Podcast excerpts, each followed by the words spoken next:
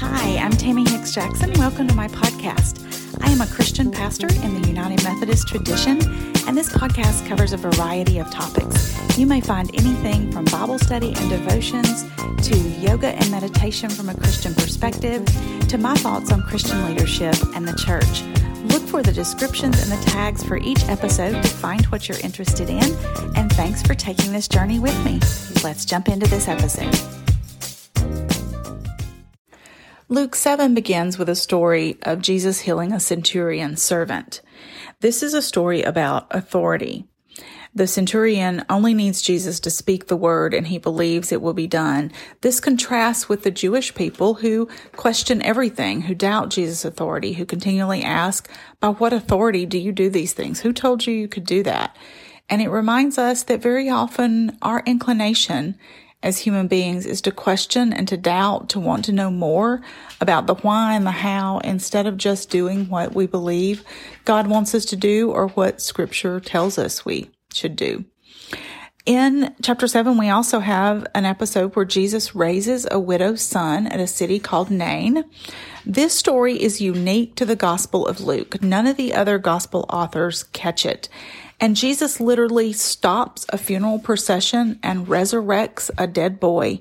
Um, he knows that this widow is dependent on the son to have, um, to take care of her and to provide for her. Jesus not only has authority over sickness, but he also has it over demons and death and all diseases. You can compare this story to Elijah and Elisha, prophets in the Old Testament who also conducted resurrections. You can find Elijah's in 1 Kings 17 and Elisha's in 2 Kings chapter 4. Then John the Baptist comes. Um, once again, as we look at authority and what Jesus has power over, John the Baptist now has questions about Jesus. John is asking for confirmation of Jesus' mission. He's not seeing enough political activity and he's not hearing enough judgment in Jesus' preaching. And so it's making him doubt whether or not Jesus is who he thought he was. John had an idea of who the Messiah was and how the Messiah should act.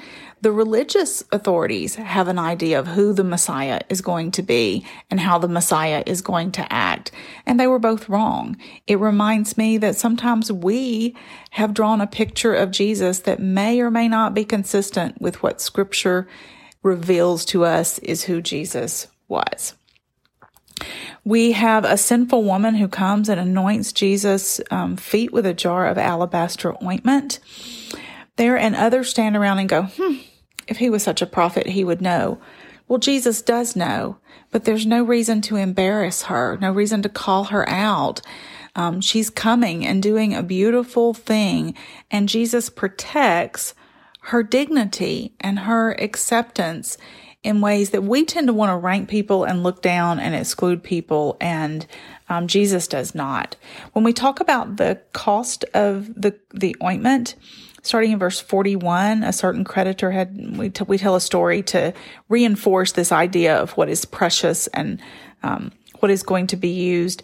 500 denarii would be 18 months' salary. 50 denarii would be two months' salary. So he makes a, a strong contrast um, in the debts and the fact that for some of us, when we have had Jesus pull us through great difficulty, we tend to more be grateful than people who've always had an easy life and people who have really, really rebelled and found forgiveness and freedom, acceptance and love um, of God in Jesus Christ. They tend to be much more grateful than those of us who have just been blessed our, our whole entire lives. And that was the case for this woman. There. Um, in chapter 8, we see that there are women who are accompanying Jesus. Among those who traveled with him on a regular basis, among that larger group of disciples beyond the 12, there were women and there who traveled with him. They probably took care of some um, logistics, um, meals where we're going to stay, getting everybody together. But we also truly believe they were among the disciples. In the story of Mary and Martha, when Martha wants Mary to get up and help her, Mary is sitting at the feet of Jesus. That's a euphemism for she is engaged in, she is learning. She is a student sitting at the feet of the teacher and learning. Jesus tells the parable of the sower, which we get explained to us, but in between the story and the explanation, we're told why Jesus chooses to talk in parables. It's because of the lack of proper response by the people. So he quits saying things straight out so that he ends up in a debate about every one of them. And he tells a story that teaches the point, reinforces the principle, and those who want to hear it will hear it and understand it. And those who just want to be contrary will just hear a story and can let it go. I enjoy the story of the lamp under a jar. Um, Jesus is transformational. We are changed when we encounter Jesus, and people will see it like a city set on a hill. We are different, and places should be different because there are Christians there. Um, and nothing that is hidden is not going to be drug out into the light. In other words, we aren't just going to look like Christians. we need to be Christians through and through. Jesus transforms us from the inside out. Um, not just a whitewash on the outside, but truly who we are to the core of our being becomes transformed. Jesus tells us that um, we get new brothers and sisters in the kingdom of God, that people who are close to prophets and to Jesus that nobody is able to, forgive my saying it this way, nobody's able to suck up to Jesus. You don't get extra bonuses and favors because you were related to him. Um, we know that two of the disciples are going to ask to sit at his right and left hands. In one version of the story, their mother asks on their behalf. Um, there aren't favors. God calls us to different things for God's own reasons that sometimes we see and sometimes we don't. But we are all equally loved, equally part of this family, just called to be different parts of, of the body of Christ. Jesus calms a storm, a physical storm, which reminds us that not only does he help us go through the difficult times of life, but he also calms the storms inside of us. We have a story of the healing of the Gerasene demoniac. Some of your translations may say Gadarene, um, as we have ha- found different manuscripts of the scriptures. Some of them say Gerasene, some say Gadarene. Um, we believe Gerasene is probably the correct because Gerasene um, sets um, close to the shore along the Sea of Galilee, that Lake Gennesaret. There was part of the shore that is a Gentile side. There's a part that's most definitely a Jewish side. And Capernaum, Jesus' home base for his ministry on earth in Galilee, sits almost on the edge of those two. So he was close to both Gentiles and Jews. He conducts many, many miracles. And um, Luke likes to use the word immediately. There's always this translation. Jesus is always on the move, going to see someone. Here, Jesus is going to um, heal Jairus, um, a leader in the synagogue's daughter. Um, and this is what we call the miracle on the way to a miracle. He comes and asks Jesus to come and heal his daughter. And on the way, a woman who has been hemorrhaging blood for 12 years reaches out and touches him. Now, the fact that she has been bleeding for 12 years would make her unclean, meaning anything she touches is unclean. People are unclean. You couldn't go to synagogue or temple. Um, so people would not have touched her. This would have been um, something very separating. It would have been almost as debilitating as leprosy as far as social connection, relationship, and love with people. And she reaches out and touches the fringe of his garment. The Jewish man wore prayer shawls um, that had fringe along the bottom. This goes all the way back to what they were told to wear to put fringe on tassels on the end of their garments in the Old Testament to remind them of God and what God had brought them through. And there was an oral tradition that said that the anointing of God would sit so heavily on the Messiah that even the fringe of his prayer shawl would have healing properties.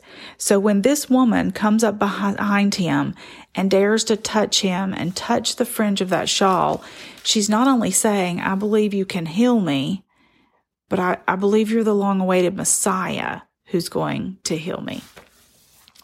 And she does receive her healing. Meanwhile, Jairus' daughter has passed away and the crowd comes to tell him Jesus is not deterred at all. He's already resurrected the widow's son at Nain. He can resurrect this daughter, which he does. Now we change gears a little bit, and Jesus sends his 12 disciples out on a mission at the beginning of chapter 9. He tells them to go um, to take authority and to conduct ministry the way he has been doing it. They're to travel light. Don't take a lot with you. This is not a vacation. This is a working relationship. You're not moving. Just travel light and trust that what you need will, will be there. Learn to depend on God, but stay in one place. Philosophers at the time would travel to towns to teach, to engage in, um, that kind of question and answer um, learning situation and teach. And they would bounce from house to house to house. Jesus says, don't do that. Pick a place and just stay there. Find a base of ministry and, and be in that place until you leave that city. Jesus feeds 5,000 people there, that's a lot of, that's men, 5,000 men. There would have been women and children besides.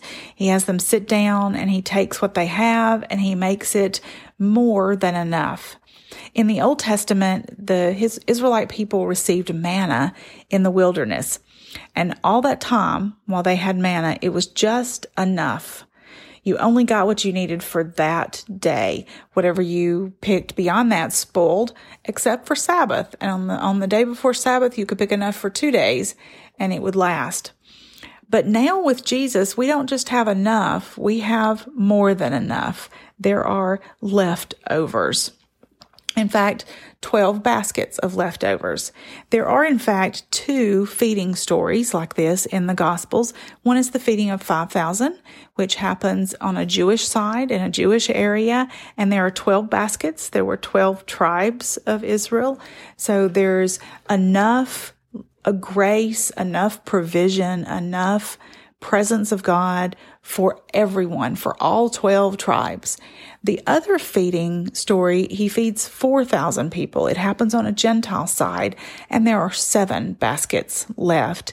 Seven is the biblical number for completion and perfection, seven days to the week. Um, and so Jesus is not only the Jewish Messiah for all 12 tribes of Israel, but he's the Messiah of the entire world for the whole world, for all seven. Jesus now begins to talk about who what his mission is actually going to entail. We get Cedar, Peter's wonderful confession that you are the Christ, the Son of the living God, which he delivers at Caesarea Philippi.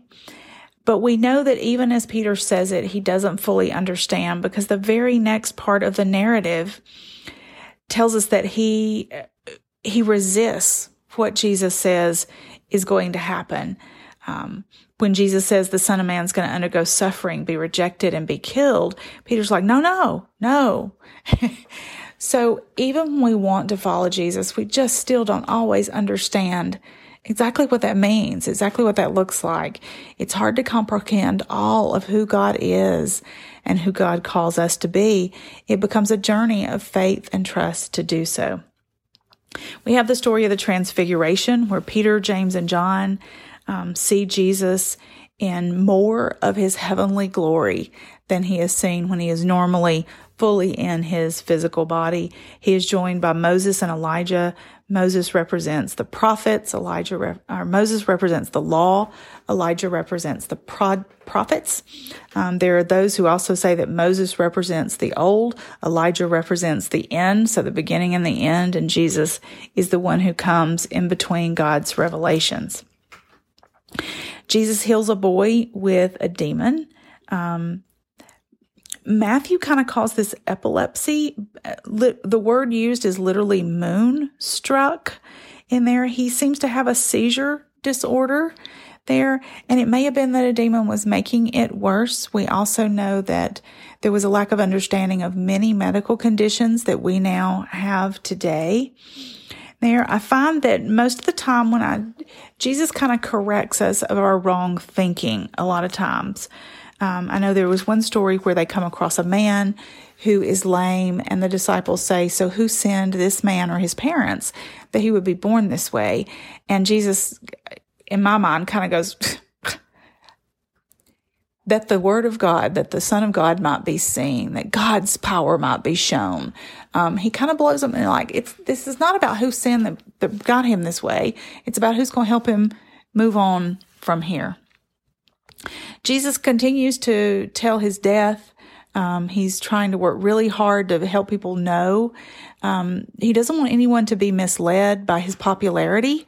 Um, this is not about popularity. It's not about gathering the biggest crowds. It's about making disciples. It's about living as God intended us to live. We do have a story of Jesus visiting a Samaritan village where they refuse to receive him. Um, they don't want anything to do with him. You, you're Jewish. You're the Jewish savior. You keep that over there. Um, it makes, he set his face to go to Jerusalem. that's how he ends up going through Samaria. That's a Hebrew idiom for a settled decision, meaning it's done. I've decided this is what I'm going to do. But when the village rejects him, um, some of the disciples, James and John, sons of thunder, um, it's like, Lord, you want us to command fire to come down? Let's just, let's just destroy the village. Jesus rebukes them and says that that's not how we, we do this. They haven't come around, but there still may be an opportunity in the future when they do. Now he's going to send out more than just the 12. He sends out 70 or 72, depending upon your um, manuscript upon which your translation was um, conducted, but he sends them out to follow his work too. This, the mission of Jesus Christ has never been only about those who are called to vocational ministry. Jesus sends all of us out to continue his mission, to share the good news, the grace and love of Jesus Christ that comes to us through forgiveness. We get a really wonderful story of the parable of the Good Samaritan.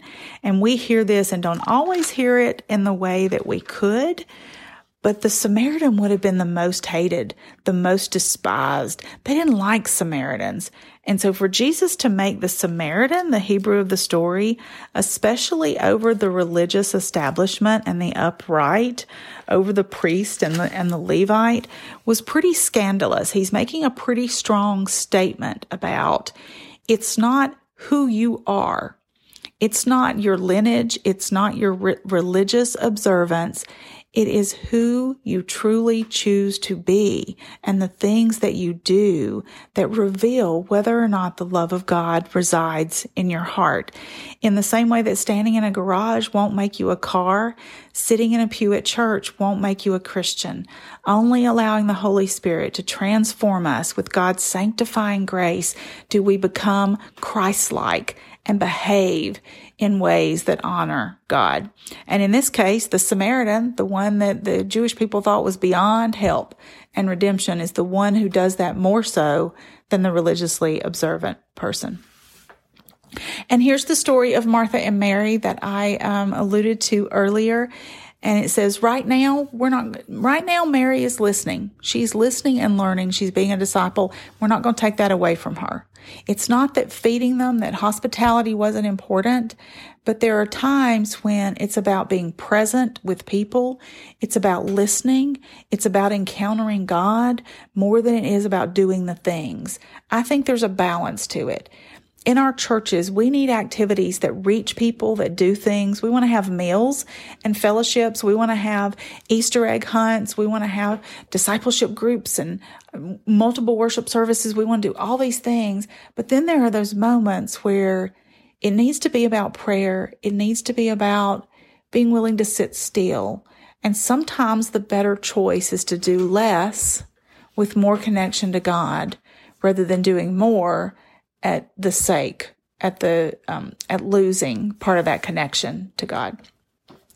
Jesus teaches his disciples about prayer and gives them the Lord's Prayer that we um, are so fond of and that is tender to our heart. And he tells them to persevere in prayer. Um, if you're concerned about it, you take it to God, talk about it with God, turn it over to God when you can. Um, but pray, believe, trust, Keep coming back and reassuring yourself, asking God to reassure you until you see that for which you are praying settled. Jesus actually gets accused of being pagan, like his power is coming from evil, from Beelzebul in particular. There, um, Beelzebul was a Canaanite Baal, B A A L. He was the prince of demons. Um, there was also a Philistine, Baal, named Zebub, Z E B U B, who was lord of the flies. Um, so that's why we sometimes see um, flies associated with Satan.